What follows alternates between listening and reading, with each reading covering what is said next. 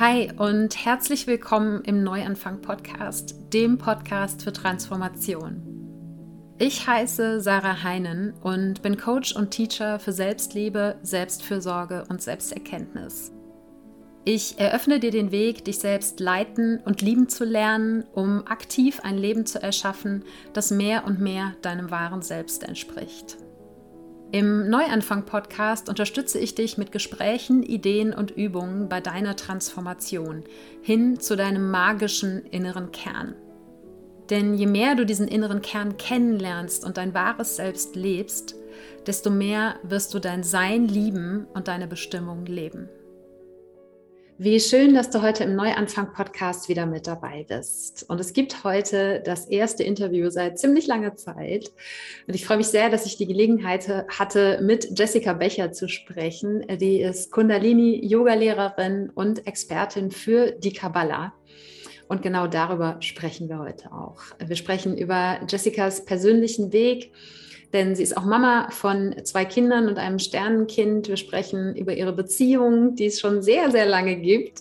Und wir sprechen über ihren Weg zur Spiritualität, zum Kundalini und zum Kabbala. Und ja, wir tauchen tiefer ein in diese alte Weisheitslehre, die auch Bestandteil von Human Design ist. So bin ich darauf aufmerksam geworden. Und ich hatte auch schon das Vergnügen, eine Kabbala-Analyse mit Jessika zu machen, was sehr interessant und aufschlussreich war. Darüber sprechen wir auch ein bisschen in diesem Interview, in diesem Gespräch. Und du bekommst ganz konkrete, genauer gesagt 2 konkrete Aspekte aus der Kabbala, die du für dich selber während des Gesprächs bzw. danach mal ausprobieren kannst, um ja einen ersten kleinen Einblick in dein Kabbala zu bekommen, das Energiebild, was dich ausmacht und vor allen Dingen auch deinen Umbruch. Das heißt, den Punkt in deinem Leben, wo es eine ganz entscheidende Veränderung, einen entscheidenden Neuanfang geben wird. Und auf all das kannst du dich jetzt freuen im Gespräch mit Jessika Becher. Und ich wünsche dir ganz viel Spaß dabei. Hallo liebe Jessika, ich freue mich riesig, dass du heute im Interview zu Gast bist. Ja, hallo. Vielen, vielen Dank für die Einladung. Ich freue mich auch sehr, sehr. Sehr gerne. Ja, wir haben ja vor ein paar Wochen schon zusammen eine Kabbala-Analyse gemacht und genau um das Thema wird es ja heute gehen. Zuallererst beginne ich aber meine Podcasts normalerweise mit einer Dankbarkeitsminute, wenn ich sie alleine aufnehme. Und wenn ich einen Gast habe, dann gebe ich das gerne ab. Also wofür bist du gerade ganz besonders dankbar? Oh, schön, okay.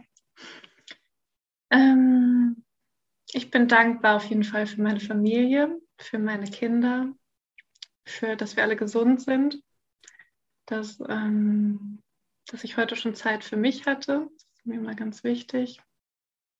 Meine Yoga-Praxis und ja, so ein bisschen für dieses Gefühl von Freiheit, also von diesem Raum jetzt zu haben, dass wir hier jetzt mit aller Zeit miteinander sprechen können. Wie schön. Ja, danke.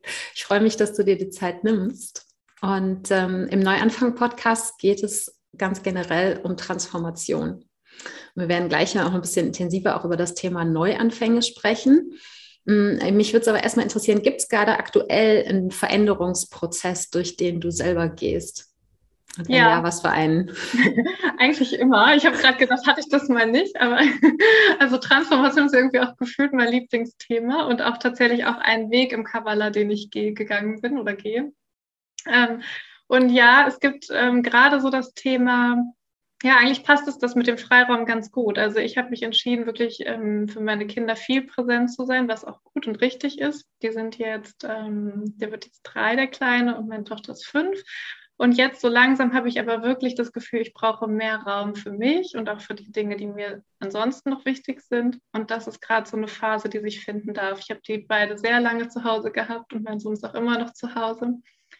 Und ich merke, ich darf mir da jetzt auch immer mehr Raum schaffen. Ja, und das ist natürlich so mit allem Möglichen verbunden. Ne? Das ist ja immer auf der einen Seite, ja, ist total klar, das brauche ich jetzt. Und auf der anderen Seite, ja, fühlt sich das manchmal dann gar nicht so einfach an. Und ja.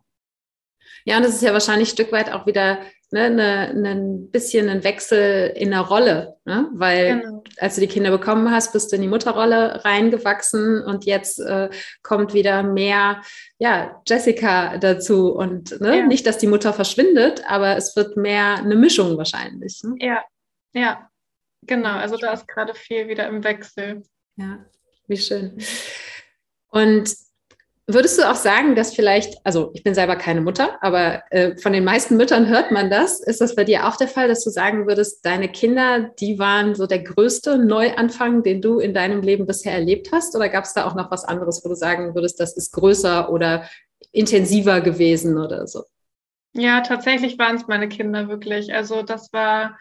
Ja, also einerseits das Schönste und auf jeden Fall auch das, was ich mir am sehnlichsten auch gewünscht habe und auf der anderen Seite aber auch das, was mich am meisten auch herausgefordert hat und womit auch die meisten Themen, also alle Themen, die ich irgendwie habe, die konnte ich immer so darauf, auf Kinder projiziert man ja auch unheimlich viel und sind ja eh die Spiegel und ja, das war wirklich immer wieder auch ganz viele Prozesse, die da losgegangen sind und auch viel Herausforderungen tatsächlich auch, ja. Mhm. Ja, also für beide Seiten. Hm. Ja. Und du bist, ich habe, bevor wir hier gesprochen haben, in den letzten Tagen nochmal in deinem Instagram ein bisschen nach unten gescrollt und habe gelesen, dass du seit du 16 bist, mit dem Mann zusammen bist, mit dem du auch verheiratet bist und der Vater deiner Kinder ist, was ich total bewundernswert finde und mir vorstellen kann, weil mein 16, da ist man eigentlich noch Kind, ne?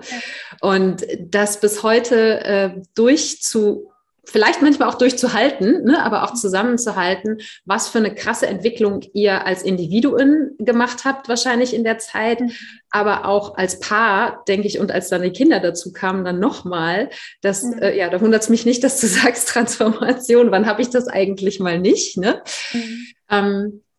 Was ist so dein Gefühl, was war das Geschenk für dich, dass ihr einfach schon so lange zusammen seid, beziehungsweise auch so früh zusammengekommen seid? Und was waren vielleicht auch die Herausforderungen? Ja, es gibt ja immer Sachen im Leben, finde ich. Also ganz oft sagen Menschen zu mir, Mensch, ihr seid so lange zusammen und wie toll, dass du deinen Mann hast und er sich sogar auch spirituell geöffnet hat und so weiter. Und ich glaube, es gibt immer mehr Sachen im Leben, die laufen richtig gut. Und man hat dann immer in einem Feld irgendwie eher die Themen. Bei uns war es jetzt zum Beispiel viel mit den Kindern, dass wir da Themen hatten. Und dafür war aber unsere Beziehung oder unsere Ehe total stark. Und es gibt ja immer so Punkte im Leben, ja, das sind so die Ressourcen. Und so sehe ich das eigentlich auch, dass wir, natürlich hatten wir Herausforderungen auch und auch mal Höhen und Tiefen. Und gerade als wir so jung waren, da ging es auch mal hin und her. Aber wir haben uns dann irgendwann schon tatsächlich entschieden, dass wir den Weg zusammen gehen. Und das, und auch durch die Sachen mit den Kindern zum Beispiel sind wir so zusammengewachsen auch und haben auch einfach viel zusammen geschafft. Aber ich glaube, dass das Wichtigste eigentlich dieses Commitment war von uns beiden. Dass wir wirklich gesagt haben, okay, auch wenn es mal nicht so schön ist oder auch wenn es mal irgendwie Sachen gibt, denen wir uns stellen müssen, bleiben wir zusammen und wir halten das auch zusammen, den ganzen Raum dafür. Ja, und dann bildet es eben so eine ganz starke Ressource letztendlich, weil ich glaube, alleine hätten wir das nicht so hingekriegt, wie wir das jetzt gemacht haben. Ja, super schön, was du sagst, weil ich glaube, eine Entscheidung, ganz egal, ob es jetzt in der Beziehung ist oder auf welche Situation im Leben auch immer bezogen, hat so eine krasse Kraft, wenn man wirklich eine bewusste Entscheidung trifft und das nicht so dahin plätschern lässt sozusagen. Ja, das ist ja im Kundalini zum Beispiel auch so wichtig, das lernt man ja wirklich fast mit als erstes, so dieses Commitment, erst quasi, also wirklich dieses ganz klare Ja, auch wenn es das und das mit sich bringt, dass das quasi so der Anfang ist von dem, wo man überhaupt seinen Weg anfängt zu gehen. Und das haben wir, glaube ich, haben wir auch in manchen Bereichen natürlich nicht hingekriegt, aber in so einem Thema Beziehung haben wir das, glaube ich, größtenteils so gemacht und das hat uns echt gestärkt, Ja, super schön, weil das auch... es ist ja eine Sache, wenn eine Person was für sich entscheidet, aber wenn zwei gemeinsam was entscheiden, dann entfaltet sich wahrscheinlich noch mal mehr Kraft. Ja, und es entwickelt sich dann ja auch wirklich. Ne? Also am Anfang, ich weiß noch da, als ich 16 war, und ich war schon immer so ein bisschen bio angehaucht und spirituell und er war so gar nicht, also er ist sehr rational, so Ingenieur und so, ne? Also die andere Seite eher. Und dann waren wir in so einem Bioladen und dann kam da so jemand rein und er meinte, wenn das mal so mit dir wird, ne? Also da war er so voll geschockt. Und aber so, mittlerweile ist es so ganz normal für ihn und er ist da selber auch schon ganz weit drin, auch durch die eigenen Erfahrungen, also wie man sich einfach auch doch zusammenentwickelt. Ja, und ich glaube, das ist auch das merke ich immer wieder auch in Interviews, in Gesprächen. Da habe ich auch mit einem Mann vor einigen Monaten mal mit dem Richard Ayling darüber gesprochen, wie viele Frauen frustriert sind, ne, dass die Männer so spirituell auf einem noch auf einem anderen Level sind, sozusagen, wenn man es jetzt kollektiv betrachtet. Ja.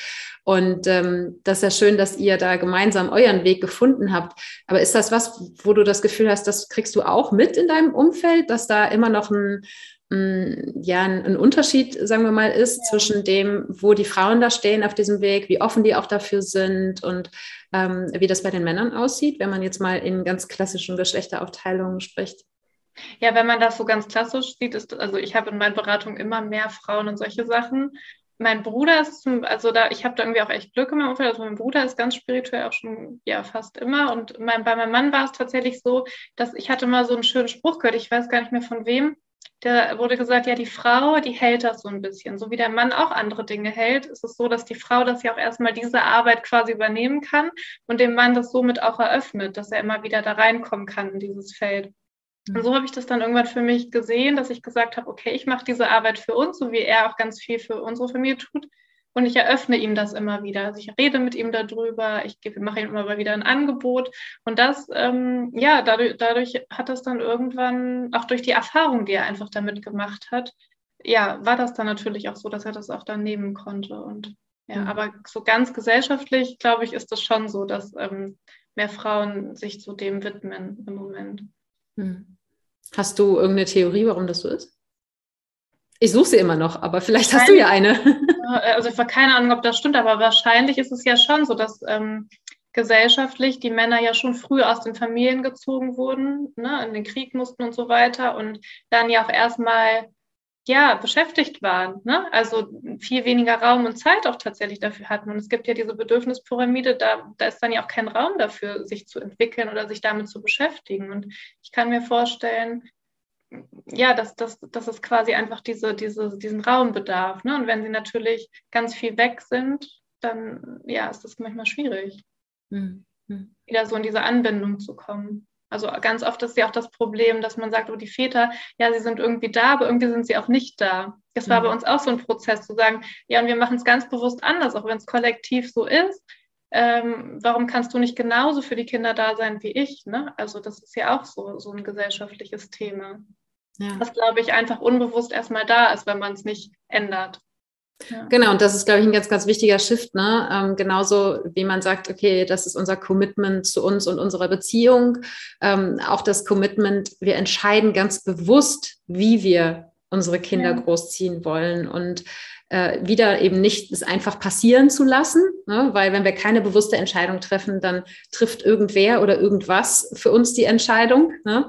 Und dementsprechend, da einfach seinen ganz eigenen Weg zu gehen und zu gestalten. Finde ich super wertvoll, ja.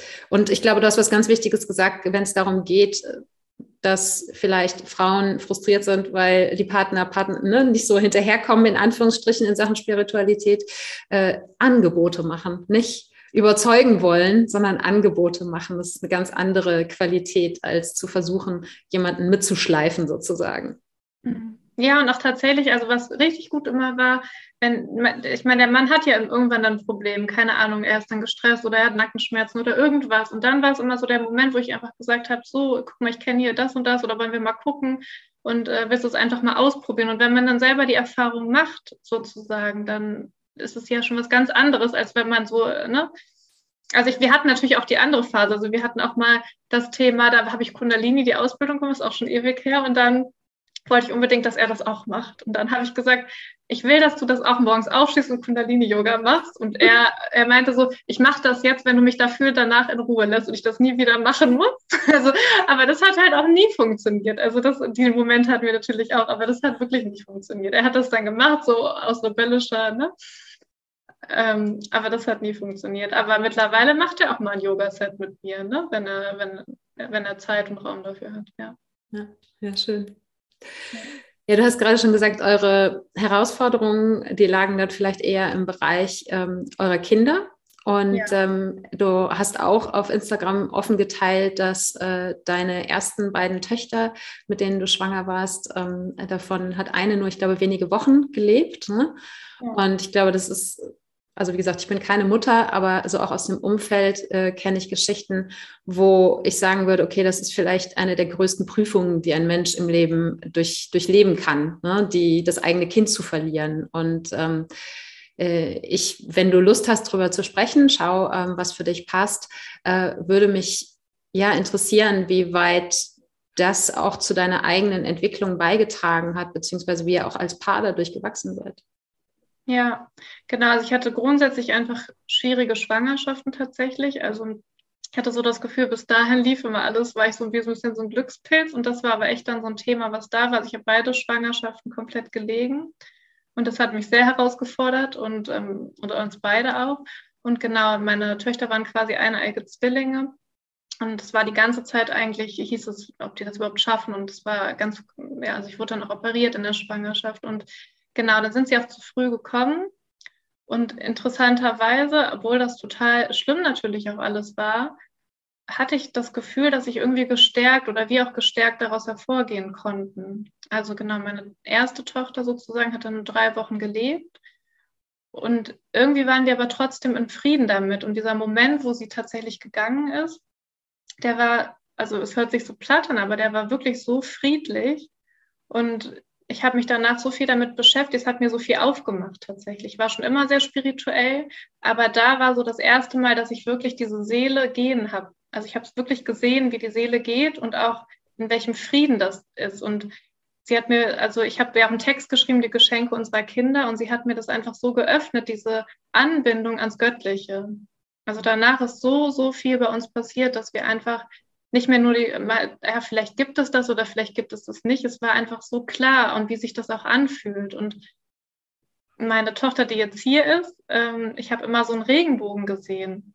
Immer von den beiden so ein Regenbogen, der die verbindet. Und dann habe ich irgendwann gelesen, das heißt sogar Regenbogenkind. Ne? Wenn das Kind nach dem verstorbenen Kind ist, ist das Regenbogenkind. Und es hatte dann so viele Eingebungen, so viele Zeichen und so viele Sachen, die sich mir so eröffnet haben. Und ich hatte einfach das Gefühl, klar, ist da total viel Trauer auch gewesen, ganz viel Schmerz auch immer noch, aber es war auch diese andere Seite. Es war so beides. Also es war auf der einen Seite unser gesundes Kind, was dann da war, und auf der anderen Seite dieser Verlust. Aber ja, aber ich habe das Gefühl gehabt, es hat uns gestärkt insgesamt trotzdem. Und das ist, glaube ich, immer das Wichtige, wenn man sowas erlebt. Ja. Finde ich total wertvoll und auch bewundernswert. Und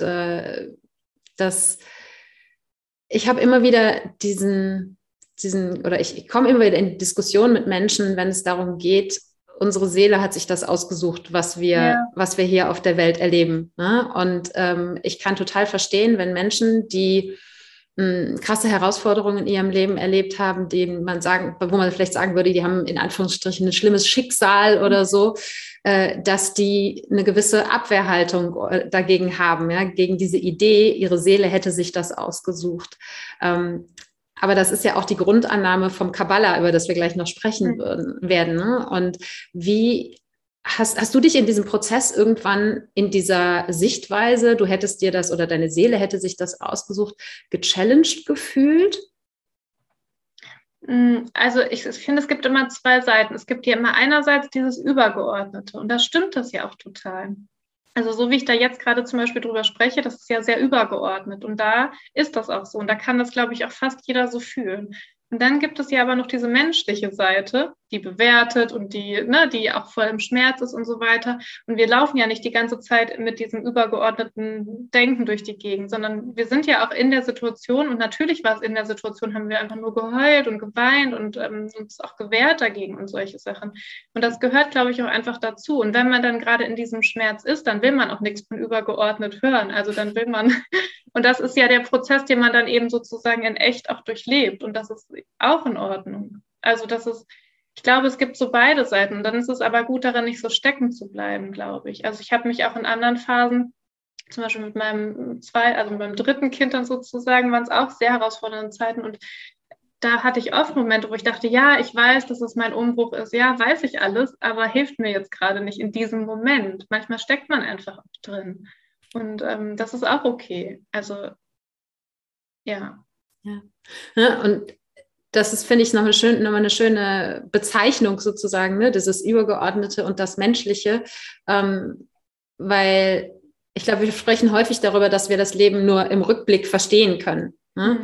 Und unser kleines menschliches Gehirn das Leben eben erst im Rückblick verstehen kann und dass man aber auch, wenn man eben aus dem Rückblick auf so eine Situation drauf schaust, so wie du das jetzt machen kannst, weil einfach eine gewisse Zeit vergangen ist auch und viel Arbeit, innere Arbeit passiert ist, dass du dort eine andere, eben eine übergeordnete Perspektive einnehmen kannst und nicht mehr so sehr in der Dichtheit sozusagen dieser menschlichen Erfahrung in dem Moment steckst. Ja. Finde ich eine wertvolle Perspektive. Ja. Dann lass uns doch mal von diesem Seelenplan sozusagen ein bisschen in das Kabbala eintauchen. Ich würde dich bitten, vielleicht starten wir erst nochmal damit. Du hast gerade schon mal so ein bisschen angedeutet, du würdest sagen, du bist schon sehr lange spirituell oder du hast es eben auch Bio genannt. Die ganzen Schubladen, ja. Genau. Und wie bist denn du überhaupt auf diesen Weg hin zu Kundalini, zum Kabbala, zur Spiritualität gekommen? Ja, gefühlt war es tatsächlich schon immer so, dass ich da irgendwie so eine Anbindung gespürt habe. Ich habe auch eine ganz spirituelle Mama, das war irgendwie auch schon immer so. Und ja, mein Bruder dann dementsprechend auch. Also sie hat schon immer viele Sachen irgendwie auch mit reingebracht in die Familie. Und ich weiß gar nicht so genau, wann ich mich wirklich so dafür entschieden habe, aber mit relativ früh, also nach der Ausbildung, ich bin ja Physiotherapeutin, habe ich dann quasi ein Stipendium gehabt und habe dann gleich schon entschieden, okay, ich möchte Yoga machen, aber was möchte ich für Yoga machen? Ich suche mir das Spirituellste erstmal raus, was ich finde. Und so, das war schon immer irgendwie die Richtung, ne, wo ich mich interessiert habe. Und dann habe ich einfach, weil ich eine Ausbildung machen wollte, bin ich so ein bisschen ins Kundalini einfach reingeraten. Und was auch erstmal eine krasse Erfahrung war, weil damals war ich total jung, das kannte auch irgendwie kein Mensch und dann war da gleich so ein Guru und wie man sich das so vorstellt. Aber das war dann, trotzdem die Erfahrung hat es wieder gezeigt, wie wirksam das ist. Und das Kabbala habe ich dann auch über meine Mama kennengelernt, weil ihre beste Freundin so Coachings angeboten hat. Und da sind wir einfach tatsächlich spaßeshalber mit meiner Freundin hin. Und das war dann so auf den Punkt und wir waren da alle auch noch vor unserem Umbruch. Und haben dann gesagt, ja, mal gucken, ob das dann so wirklich so ist. Und dann kam mein Mann in seinen Umbruch. Der war quasi der Erste. Und es war wirklich, es hat mir so viel Kraft gegeben zu wissen, dass das der Umbruch ist, weil es hat da wirklich gerüttelt. Und ich weiß tatsächlich nicht, ob wir heute noch zusammen wären, wenn ich dieses Wissen nicht gehabt hätte. Weil ich in dem Moment sagen konnte, Schatz, es ist alles okay, die Welt geht gar nicht unter und ich weiß, wir schaffen das, weil das geht ja vorbei. Also das war so eine Gewissheit dann in mir und ich konnte, glaube ich, ihn dann auch viel halten, als wenn ich jetzt gedacht hätte, das soll jetzt für immer so bleiben, weil das ist ja eine andere Einstellung sozusagen dazu. Und ich war dann irgendwie so in der Haltung, okay, das ist jetzt eine anstrengende Phase, wie so eine Geburt und die schaffen wir jetzt und danach geht das Leben wieder besser weiter sozusagen. Und das hat mich dann echt überzeugt, dass... dass das dann wirklich so war, ja. Ja, super, da hast du eigentlich quasi dann stellvertretend für ihn diese übergeordnete Perspektive eingenommen, so ein bisschen, ne? Genau, die wir gerade besprochen haben. Ja, wie spannend. Ja, um den Umbruch werden wir auf jeden Fall auch gleich noch sprechen. Vielleicht magst du erstmal ganz grundsätzlich ein bisschen erklären, was Kabbala eigentlich ist, wo es herkommt und was vielleicht auch so ein bisschen das Grundverständnis ist. Wir haben gerade schon den Seelenplan angesprochen, aber dass du das vielleicht in deinen eigenen Worten und zusammenhängend nochmal ein bisschen erklärst. Ja, also Kabbala ist auf jeden Fall eine uralte Lehre. Also das gibt es schon ganz, ganz, ganz lange. Es bedeutet wörtlich übersetzt geheimes Wissen oder sowas wie Überlieferung und kommt aus dem Hebräischen. Und das ist quasi Wissen, was früher ganz geheim gehalten wurde und was dann so von Mensch zu Mensch immer weitergegeben wurde und was jetzt so langsam immer ein bisschen mehr Öffentlichkeit quasi kriegt und auch mehr Menschen zugänglich wird. Was wahrscheinlich, warum auch immer. Und was die Intention der Kabbala ist, dass wir quasi Einblick in den Seelenplan nehmen. Also dass die Vorstellung oder das Bild ist, dass wir alle eine Seele haben, dass wir alle hier immer wieder inkarnieren. Und mit dem Ziel, uns zu entwickeln. Also die Seele, wo auch immer sie ist, im Universum oder wo auch immer, die kann man sich vorstellen, die sitzt oben und hat einen Plan und denkt sich, okay, in diesem Leben will ich mich so und so entwickeln, das will ich lernen, die Erfahrung will ich machen. Und dann sitzt sie da mit ihrer Seelenfamilie, mit ihren Beratern und schmiedet quasi den Seelenplan, den Lebensplan. Also ich entscheide, eine Frau zu sein, ich suche mir die Mama aus, den Papa und also überlegt sich wirklich, okay, was brauche ich für ein Setting sozusagen. Und dann kommen wir auf die Welt und dann die meisten vergessen dann, okay, es hat ja keiner mehr unbedingt diesen Plan im Kopf, das und das wollte ich hier und so, ne? Irgendwie wissen wir es in uns, im Unterbewusstsein, aber wir haben das nicht so präsent. Und das Ziel der Kabbala ist es quasi, einmal einen Blick da reinzuwerfen. Natürlich ist der riesig groß und wir können auch gar nicht alles greifen und verstehen, müssen wir auch gar nicht. Aber so ein bisschen so einen Einblick da rein zu nehmen, okay, was wollte ich hier eigentlich? Was wollte ich lernen? Was sind hier meine Aufgaben? Was ist meine Bestimmung? Solche Dinge. Was habe ich mir auch an Begabung mitgebracht, damit ich quasi meine Lernaufgaben auch lösen kann, mein Potenzial. Genau. Ja, spannend. Das ist ja im Prinzip, ich beschäftige mich ja viel mit Human Design, habe ja auf dem Podcast auch schon viel darüber gesprochen, auch eine Modalität sozusagen, die uns auf ähnliche Art und Weise unterstützt oder auch, ne, das Enneagramm gibt es noch und, ne, oder mit welchen Weg auch immer man sich entscheidet. Und wir haben ja, wie gesagt, schon eine Analyse gemacht und ich fand es super spannend, die Parallelitäten auch zu sehen, ne, zwischen meinem Human Design und dem, was bei mir im Kabbala rausgekommen ist. Und aber auch trotzdem die feinen Unterschiede zu sehen, wie die Herangehensweise sozusagen ist. Mhm. Beim Human Design wird ja mit dem Geburtsdatum, der Geburtszeit und dem Geburtsort gearbeitet. Wie kommt denn das Kabbala oder die Kabbala an die Aussagen über einen Menschen dran? Ja, tatsächlich ähnlich. Und auch als ich damals das Human Design entdeckt habe, ich habe das Kabbala ja schon, das war mal so, auch wie beim Kundalini, ich habe das schon voll lange gemacht und dachte immer, ja, kein Mensch kennt das, keiner weiß, was das ist. Und dann kam das Human Design, das kennt ja gefühlt im Internet zumindest jeder. Und das hat ja auch ganz viel aufgemacht. Also plötzlich gibt es ein Verständnis dafür. Das finde ich so schön. Und es ist tatsächlich ähnlich, dass man quasi das Geburtsdatum genauso nimmt und man nimmt aber auch noch den Namen, so wie man geboren wurde, den Geburtsnamen. Und aus dem Geburtsnamen ergibt sich zum Beispiel der Ursprungsweg. Das ist der Weg, den wir von unserer Geburt angehen bis zu unserem Umbruch. Also das sind so die Kindheitsthemen. Und das passt irgendwie auch schön, weil die Eltern ja den Namen irgendwie wählen und tatsächlich das auch dann das Umfeld ist, wo diese Wege sich aktivieren. Und es ist ja ganz spannend, dass der Umbruch nicht wie im Human Design an einem Alter unbedingt festgemacht wird. Also natürlich hat er schon mit dem Alter zu tun, aber es ist nicht ein fixes Alter sozusagen, was für alle gleich ist, ne? Also im Human Design gibt es ja zum Beispiel das 6er-Linienprofil, wo man sagt, dass die alle so rund um 30 einen großen Umbruch haben, sondern dadurch, dass, wenn ich das richtig verstanden habe, ist es ja so, dass der Geburtsname genommen wird im Kabbala und die Buchstaben wiederum werden in Zahlen transformiert und daraus ergibt sich dann sozusagen wiederum eine Zahl, die dann für das Alter steht, beziehungsweise, nee, für den Ursprungsweg, glaube ich, ne? Wo dann klar wird, okay, in diesem Namen stecken tatsächlich die Themen drin, mit denen man sich auseinandersetzt und der Umbruch an sich kann aber genauso sein, wenn man 8 Jahre alt ist oder wenn man 38 Jahre alt ist. Und das finde ich mega spannend. Ja, genau. Es gibt auch im Kabbala tatsächlich ja viele Umbrüche. Das ist ja auch klar. Wir haben ja nicht nur einen Umbruch. Also es gibt auch zum Beispiel diesen 7er-Rhythmus, wo man sagt, okay, alle 7 Jahre ändert sich in unserem Leben ganz viel. Das sieht man ja auch. Also 0-7, das ist so die Zeit, wo die Mama ganz wichtig ist und der Papa und dieses Versorgtsein. Da speichert sich auch alles auf unserer Festplatte ab, also wo unsere ganzen Programmierungen, ne?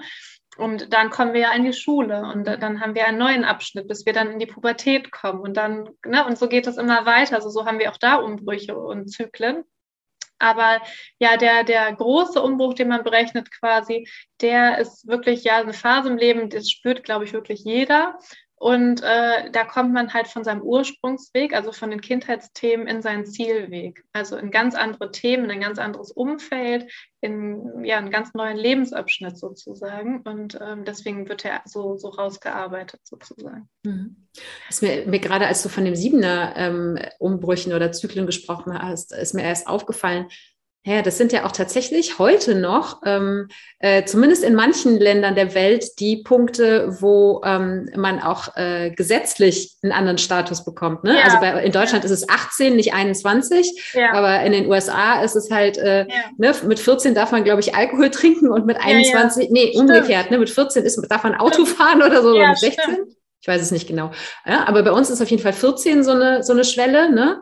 Mhm. Wo man irgendwie strafmündig wird, glaube ich. Und 21, ja, und 21 ist in den USA, ne? Nochmal so eine Schwelle. Das ist spannend, dass das tatsächlich da auch noch irgendwie so drin steckt. Ne? Ja, und das ist immer so plus minus ein Jahr. Das ist beim großen Umbruch auch so. Das ist ja nicht immer Punkt, ne? Aber so um diese Zeit einfach wechselt da einfach was im Leben. Und witzig ist auch, wenn du quasi dann irgendwie um die 60 bist oder so, dann bist du ja quasi am Ende. Und dann ist halt die Frage, dann geht alles wieder von vorne los. Und dann ist die Frage, musst du selber versorgt werden? Also musst du wie ein Baby quasi versorgt werden? Oder hast du deine ganzen vorigen Themen aufgearbeitet und versorgst du dann deine Enkelkinder? Und irgendwann geht es dann ins Lernen. Bist du noch bereit, nochmal neu zu lernen? Willst du nochmal ein neues Studium machen oder so? Oder wirst du belehrt? Ne? Und so weiter. Also das geht dann immer weiter. Also zumindest kannst du dann immer weiterführen, ja. Ja, spannend. Ja, ist ja auch immer... Wenn ich Menschen im Coaching habe, die so ganz frisch sind im Bereich der Persönlichkeitsentwicklung, und ich muss mich da auch in die eigene Nase packen. Irgendwann hatte ich diesen Gedanken auch mal. Irgendwann bin ich fertig. So, ja. Ne? So, nein. Es geht einfach immer weiter. Aber sonst wäre es ja auch langweilig. Ja, dann muss ich ja nicht mehr hier sein. Genau, das kann keinen Sinn mehr. Ja, genau. Und das heißt, dieser große Umbruch, den kann man schon auch als eine Art Neuanfang verstehen. Ja, also ich vergleiche das total gerne immer mit einer Geburt, weil das ist so, das trifft es eigentlich total. Das bahnt sich immer so ein bisschen an und alle fragen immer, ist das schon mein Umbruch, ist das schon mein Umbruch? Und es ist wie bei einer Geburt. Wenn das deine Geburt ist, dann weißt du das. Also dann fragst du nicht mehr, ist das jetzt soweit? Und das bahnt sich aber immer schon so ein bisschen an, und dann in dieser Zeit kann es schon auch herausfordernd sein, was nicht immer schlecht ist. Eine Geburt ist ja nie immer irgendwie was Schlechtes oder so, sondern das ist schon eine Zeit, wo man viel in seiner Präsenz sein muss und wo es auch darum geht, nicht so darin stecken zu bleiben, also keinen Geburtsstillstand zu haben oder so. Und dann, wenn man da durch ist, dann ist es eben ein Neuanfang. Ne? Dann hat man das Baby da ist nichts mehr so wie vorher. Da verändert sich viel, das bringt viele Themen mit sich, aber auch viele positive Sachen. Also das ist ja immer so beides. Also ja, also und das war so der Schmetterling, weißt du, wie so dieser Transformationsprozess. Genau. Mhm. Ja, und der Schmetterling, der in seiner Puppe erstmal zu Brei werden muss sozusagen, und dann wird er erst tatsächlich zum Schmetterling. Ne? Und man weiß nicht, wie die Raupe sich dann fühlt, wenn sie zu Brei wird, aber ich stelle es mir jetzt nicht so angenehm vor. Ja, und auch wie eng es dann ist, ne, diesen Kokon. Also erstmal dieses dunkle, enge, ich weiß nicht wo lang und so, und sich daraus zu befreien. Und man weiß ja auch, dass man dem anderen damit auch nicht wirklich helfen kann, indem man jetzt zum Beispiel das Loch größer macht, wo er raus muss oder so, sondern er muss sich aus eigener Kraft da durchbringen, damit er da noch die Kraft hat zu fliegen. Ja. Ja, es ist tatsächlich ja bei Schmetterlingen so, ne? Wenn man die versucht rauszuholen aus dem Kokon, dann sind die flugunfähig und sterben dann. Ne? Ja. Ja, und so, deswegen finde ich es eigentlich ein schönes Bild, und auch dieses, ja, natürlich brauchst du vielleicht eine Hebamme, also jemand, der begleitet, aber es kann eben keiner für dich machen, so, sondern eher motivierend sagen, also so, ne, so das ist dein Umbruch, das ist die Geburt, du schaffst das und solche Sachen, aber nur so ein Bewusstsein zu schaffen. Ja, ja. Ja, bei mir war das tatsächlich auch der Aspekt, der Umbruch, der mich total neugierig gemacht hat. Also ich meine, ich war grundsätzlich neugierig auf die Kabbala, weil Kabbala ja auch eine der Weisheiten ist, die dem Human Design zugrunde liegt. Ja. Und das ist eben auch eine die, finde ich, noch nicht besonders einfach zugänglich ist. Du sagst, es ändert sich gerade, ne? Und dann habe ich ein Interview mit dir gehört bei der Steffi im Podcast, und dann habe ich meinen eigenen Umbruch ausgerechnet. Das machen wir gleich auch mal. Das kann jeder für sich machen. Und es hat bei mir wirklich wie die Faust aufs Auge gepasst. So, es war so genau das, was du sagst. Ne? Es war währenddessen alles andere als angenehm, und es hat sich auch so über 1,5 Jahre angebahnt, und dann war die heiße Phase sozusagen, und dann ist daraus aber ganz, ganz viel Neues entstanden. Und für mich war das tatsächlich genau genau in der Zeit, wo ich damals meinen Job gekündigt habe, weil ich quasi fast im Burnout gelandet bin, weil danach dann auch überhaupt mit dem ganzen Thema Spiritualität, persönliche Weiterentwicklung überhaupt eigentlich erst losgelegt habe, ins Ausland gegangen bin, mit dem Surfen begonnen habe und das alles zu dem geführt hat, was heute da ist, ja, was dann im Endeffekt auch dazu geführt hat, dass ich die Coaching-Ausbildung gemacht habe. Also es gibt wirklich ein Leben davor und danach sozusagen. Ne? Das ist also wirklich super eindeutig. Und das hat bei mir wirklich, wie gesagt, exakt aufs Jahr gepasst, was ich da ausgerechnet habe. Mhm. Magst du denn den HörerInnen vielleicht einmal kurz erklären, wie das funktioniert, den Umbruch auszurechnen? Ja, wir können das gerne machen. Das ist nämlich was total einfach ist, wie die anderen Sachen nicht zu rechnen, aber das geht total schnell. Also ihr schreibt quasi einfach euer Geburtsdatum auf den Zettel. Also wir machen das einfach mal zusammen, damit man so mal so ein Beispiel hat. Wir schreiben mal 1.3.2021. Noch gar nicht geboren. Und dann... Doch, 21 ist jetzt ein Jahr alt bald. Ach, stimmt. Wir haben ja schon 22. Okay, also dann rechnet ihr die Quersumme aus. Also in dem Fall dann 1 + 3 + 2 + 0 + 2 + 1. Das ist dann in dem Fall 9, oder? 9, genau. Also der Mensch hätte jetzt quasi seinen Umbruch zwischen 8 und 10. Also irgendwann in diesem Zeitraum, ne, nur ein plus minus ein Jahr. Und da sieht man es auch gerade ganz schön, dass wir die 2000er dann irgendwann die neuen Kinder, so wie wir das auch schon kennen, auf die Welt kommen, die ihre Umbrüche in der Regel schon viel, viel früher haben als wir. Also wir haben die immer so um die 30 oder ne, irgendwie in dem Dreh. Und die neuen Kinder, die haben die ganz, ganz oft schon mit 8, mit 9 oder auf jeden Fall früher und bringen dadurch auch ganz andere Qualität mit. Also die kommen schon viel früher in die Verantwortung, die haben schon ein ganz anderes Bewusstsein da. Und das zeigt sich eben auch hier so schön in den Zahlen, haben auch ganz andere Begabungen mitgebracht. Und ja, ist auf jeden Fall auch spannend. Ja, ich finde das super spannend, weil halt auch, mir kam gerade noch der Gedanke, ja, kein Wunder, dass es Generationenkonflikte gibt. Genau, ja, und die Kabbala sagt zum Beispiel beim Thema Generationskonflikte, sagt sie quasi, auch das ist ja verabredet, ne? Also auch da haben wir gesagt, okay, du gehst schon mal vor und machst deine Aufgaben und du erledigst das dann alles und so und lernst und pipapo und dann komme ich und dann ist ja schon alles vorbereitet und dann kannst du mir ja bei meinen Sachen helfen. Das ist der Plan.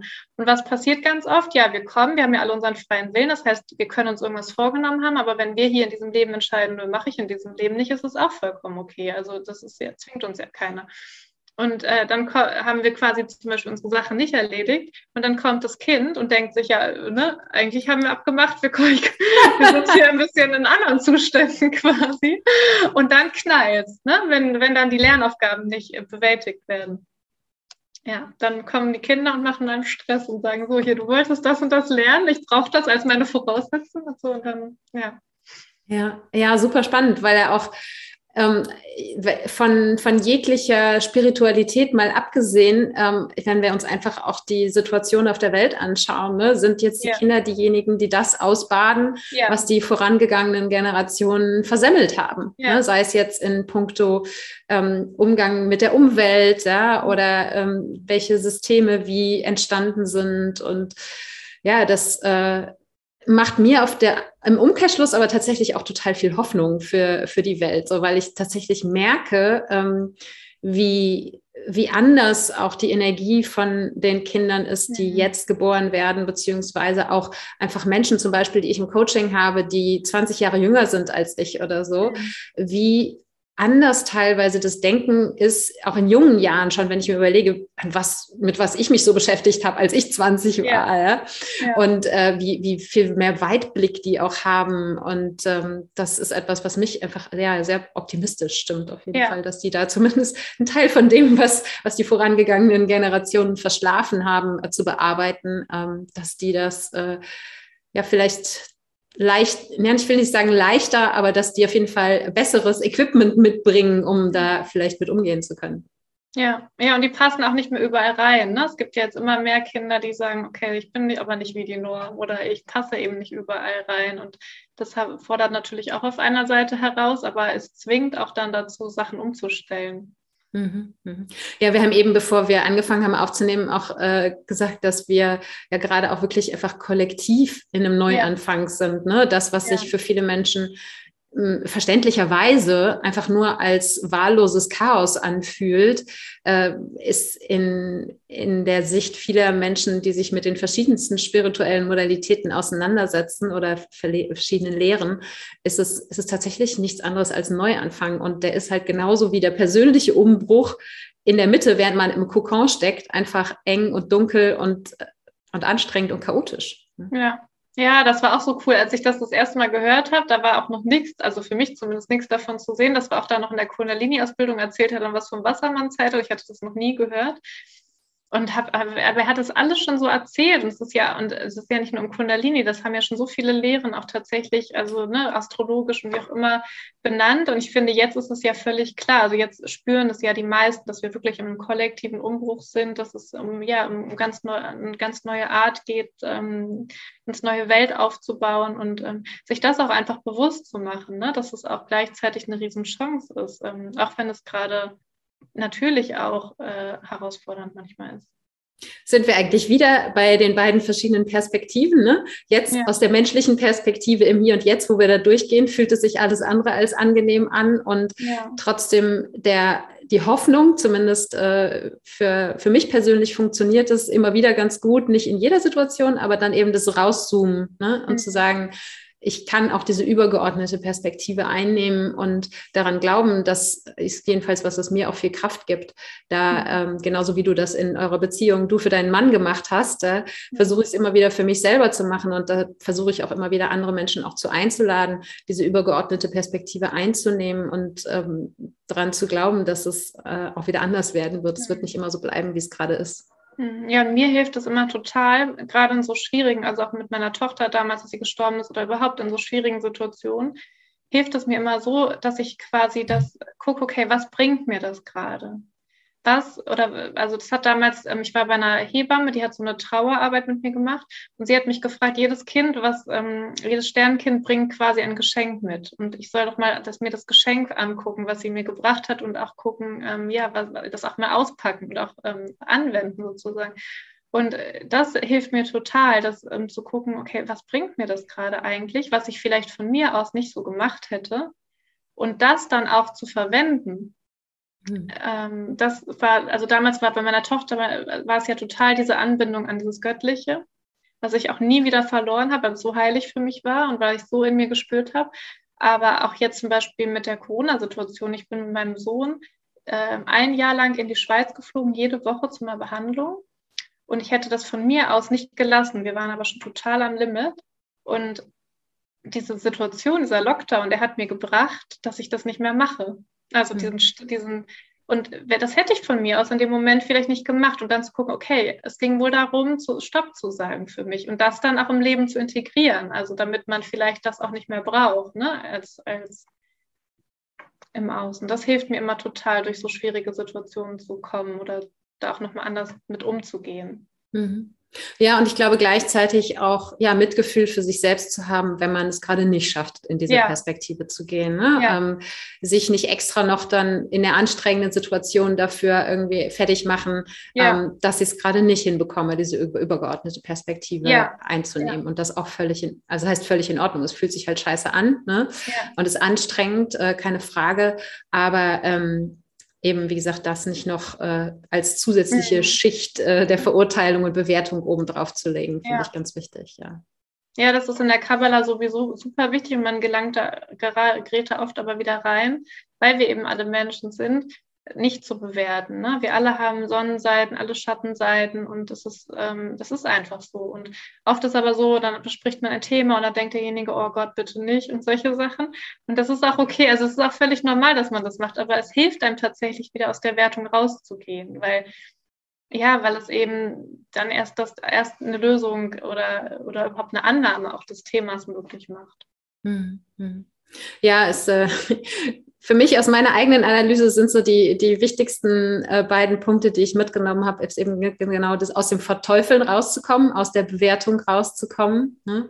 Und da habe ich tatsächlich auch schon eine ganze Podcast-Episode drüber gemacht, weil es mich so bewegt hat. Und lieb haben statt Recht haben, das ist wirklich mein neues Mantra geworden. Und ich merke immer wieder, es funktioniert nicht immer, natürlich, aber das Bewusstsein hilft einfach unglaublich. Vielleicht schauen wir nochmal, wir haben jetzt gerade über den Umbruch gesprochen, der ja den Ursprungsweg und den Zielweg sozusagen voneinander trennt. Und das sind ja so, sagen wir mal, die übergeordneten Themen im Leben, ne, wenn ich das richtig verstanden habe. Und dann gibt es aber ja noch einen zweiten Teil im Kabbala, das Energiebild, was einem ganz spannende, auch tatsächlich sehr praktische und hilfreiche Hinweise geben kann. Und das ist für mich, ich sag mal, so der USP irgendwie vom Kabbala, dass tatsächlich auch in diesem Energiebild körperliche Symptome mit seelischen und Verhaltensthemen kombiniert werden und man da diese beiden Bereiche zusammenbringen kann, was ich super, super spannend finde, weil körperliche Themen für mich persönlich schon sehr lange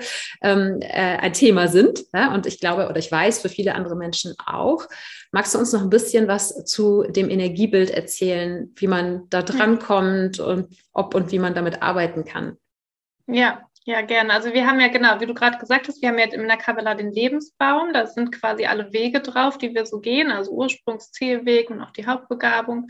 Und dann gucken wir immer ins Energiebild, was du eben gerade angesprochen hast. Und ich habe da so ein Bild vorbereitet, das teile ich mal, dann kann ich es vielleicht ein bisschen besser zeigen.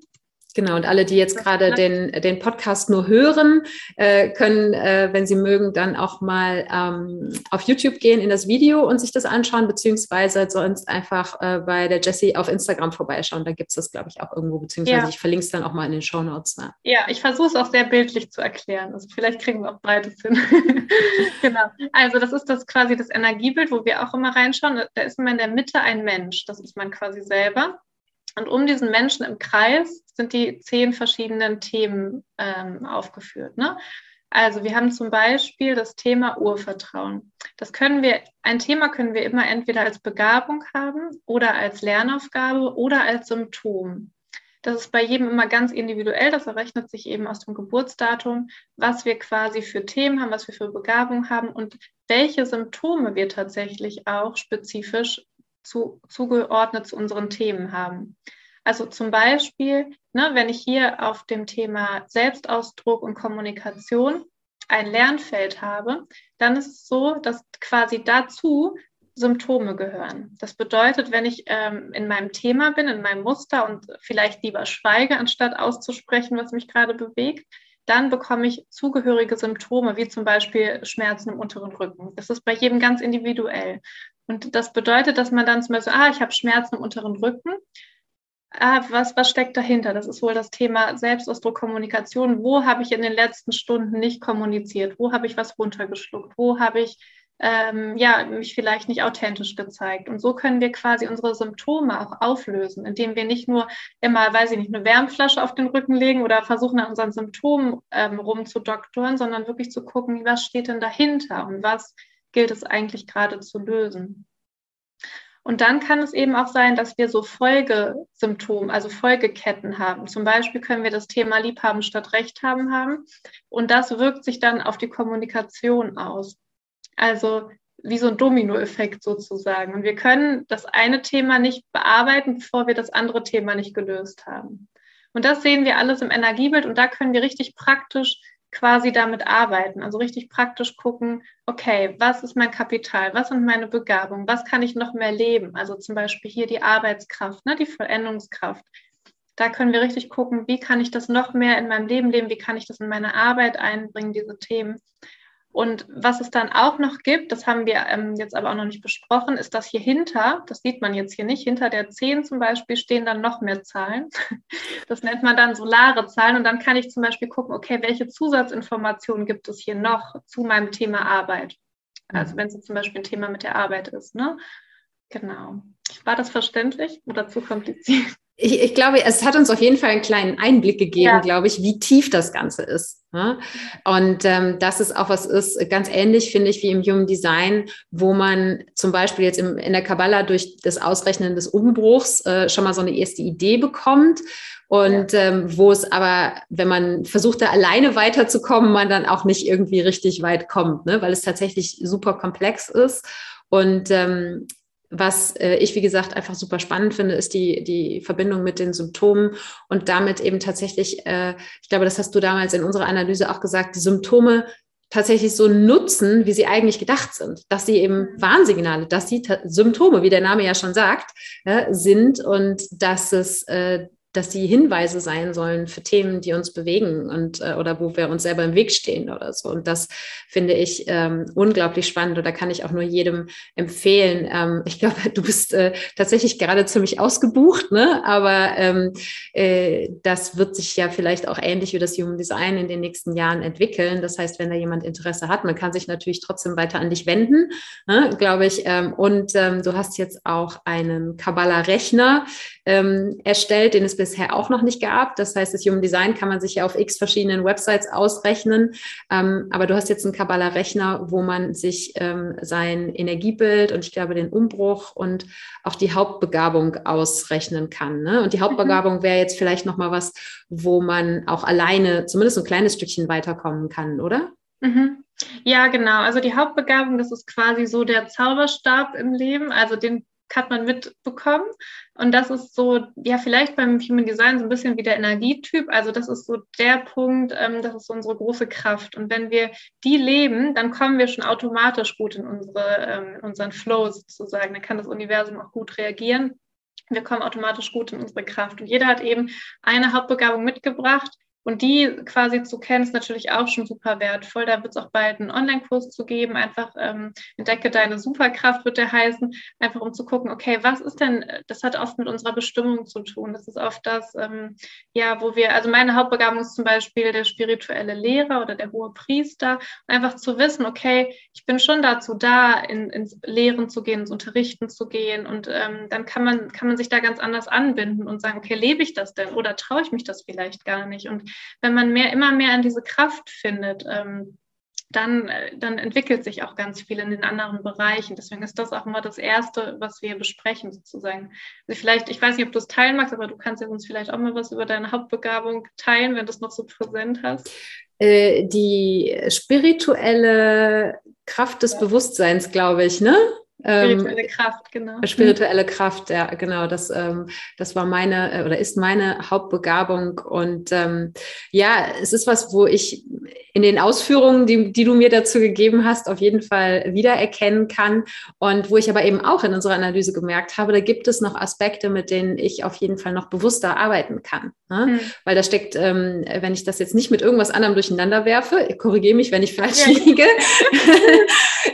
ganz viel Manifestationskraft dahinter, ne? Schöpferkraft und auch viel Kreativität und das ist was ich durchaus lebe, aber es gibt in diesem Prozess der Manifestation oder des Erschöpfens eben auch oder Erschaffens auch Aspekte, wo andere Themen von mir so ein bisschen reinfuschen, ne? Wo ich zum Beispiel lieber vielleicht mit dem Kopf durch die Wand möchte, statt mich dem universellen Timing und Flow hinzugeben. Das heißt, das ist für mich auf jeden Fall super hilfreich gewesen, das so zusammengefasst auch zu hören und darüber einerseits eben zu merken, ach cool, ich lebe das schon in vielerlei Hinsicht und es gibt noch Potenzial nach oben sozusagen, ne? Das Ganze noch mehr oder noch besser zum Einsatz zu bringen sozusagen, den Zauberstab. Ne? Ja. Ja, und sich da einfach auch zu, wie das hast du vorhin auch schon mal angesprochen, einfach so wahrzunehmen, okay, so fühlt sich das an, wenn ich da drin bin. Und dann spürt man das ja schon. Ne? Und dann zu sagen, okay, vielleicht kann ich öfter mal in diesen Zustand gehen.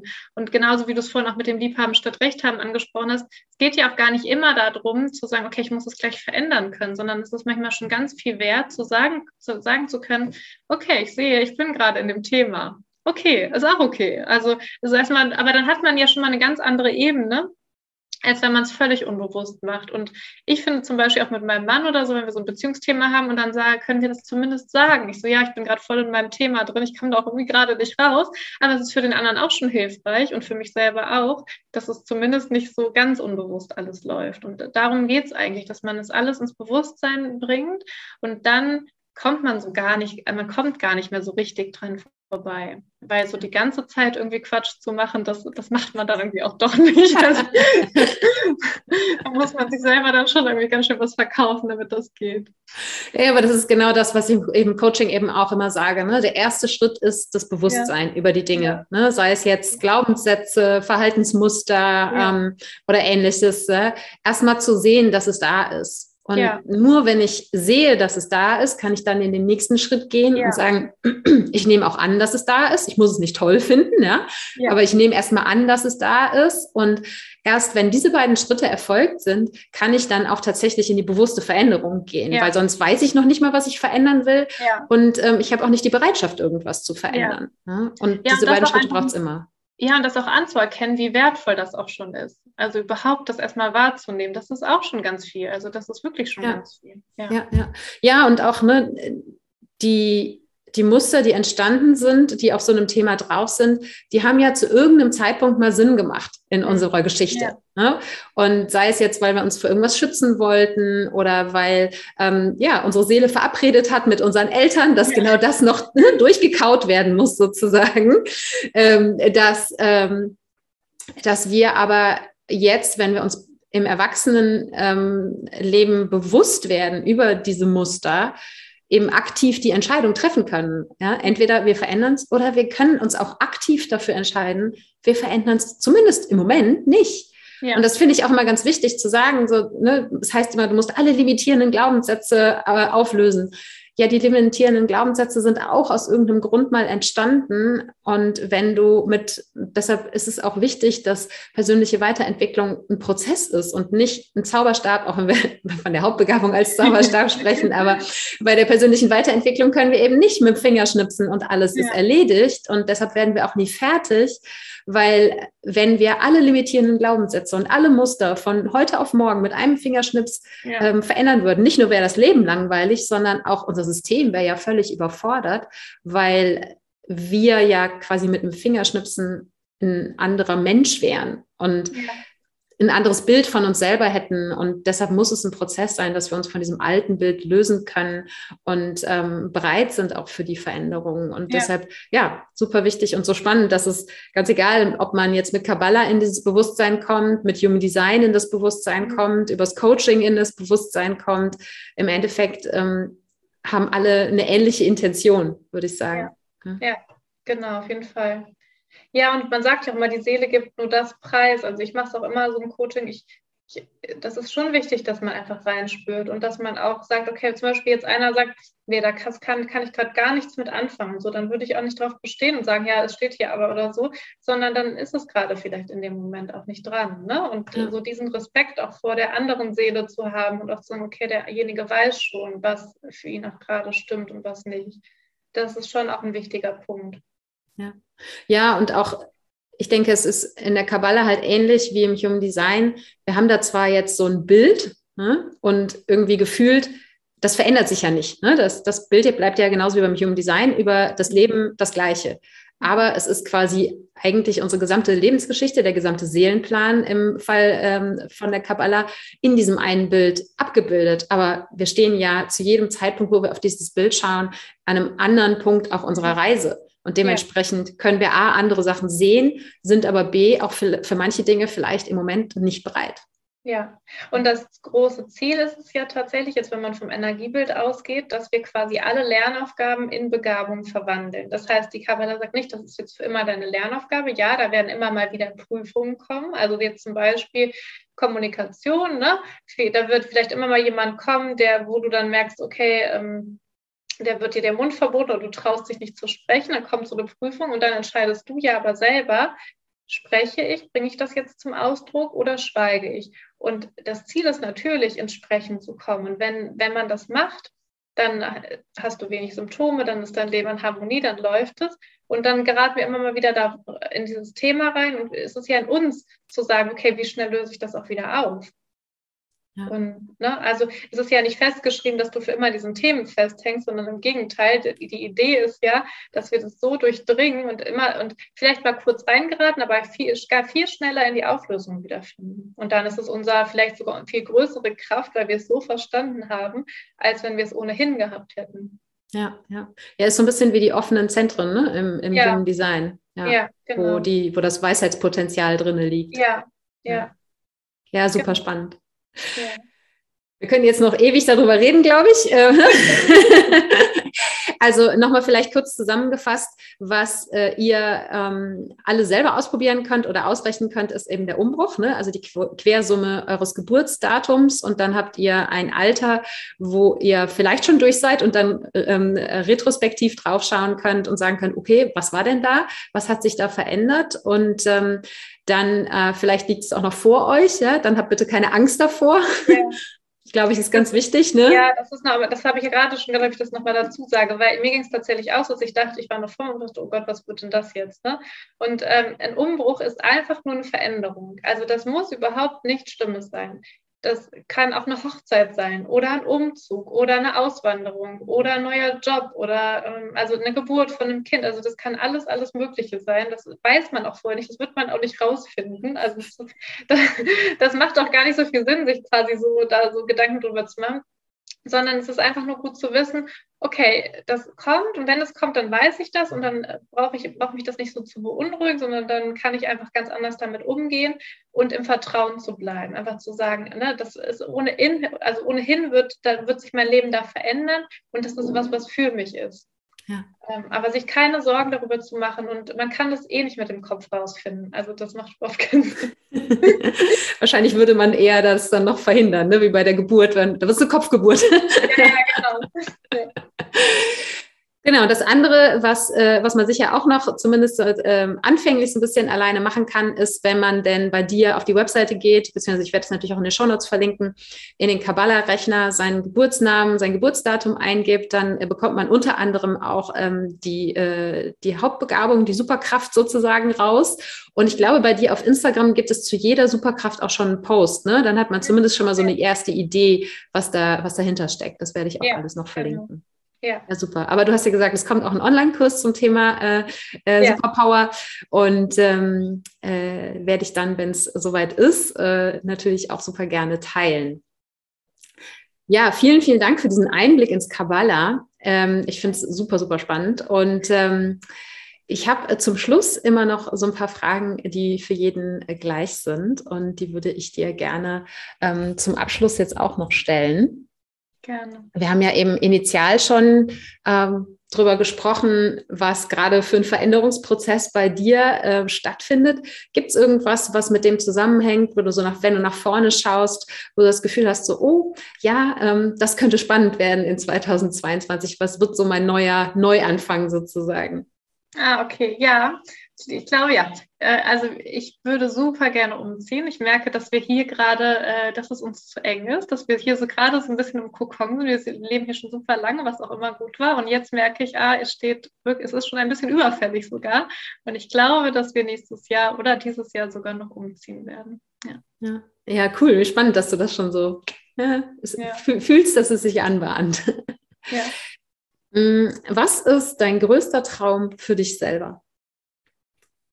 Mein größter Traum ist, ich habe da so einen Oberbegriff für, der heißt Paradies. Vielleicht, ich stelle mir immer, das hat auch mit dem Umzug zu tun, ich stelle mir einfach ein Zuhause vor, das so für uns tatsächlich das Paradies ist, wo so ein richtiges Gefühl dran geknüpft ist, wo wir alle einfach gesund sind und glücklich und wo wir alle genug Freiraum haben, das ist gerade so mein Thema, und wo auch viel Gemeinschaft möglich ist. Also ich stelle mir immer, ich habe so einen idealen Tag quasi für mich in meinem Kopf, wo wir quasi als Familie viel Zeit haben, mit den Kindern viel Zeit haben, wo genug Raum für meine Selbstständigkeit da ist und wo am Nachmittag auch genug Raum für Verbindung und Kontakte und Freundschaften da ist. Und ja, das ist so mein Paradies quasi. Super schön. Und hast du auch einen großen Traum für uns als Menschheit? Ja, auch. Also ich muss mal kurz gucken, wie ich das formuliere.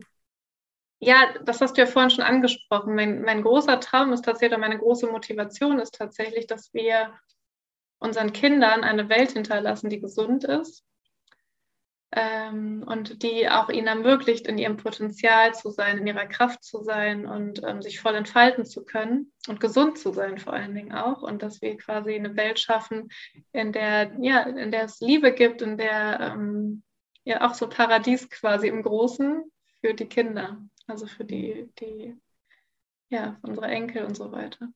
Super schön. Und gibt es irgendwas, was du gerne den Menschen, die jetzt hier zuhören, sagen möchtest, damit wir gemeinsam diesen Traum für uns als Menschheit verwirklichen können?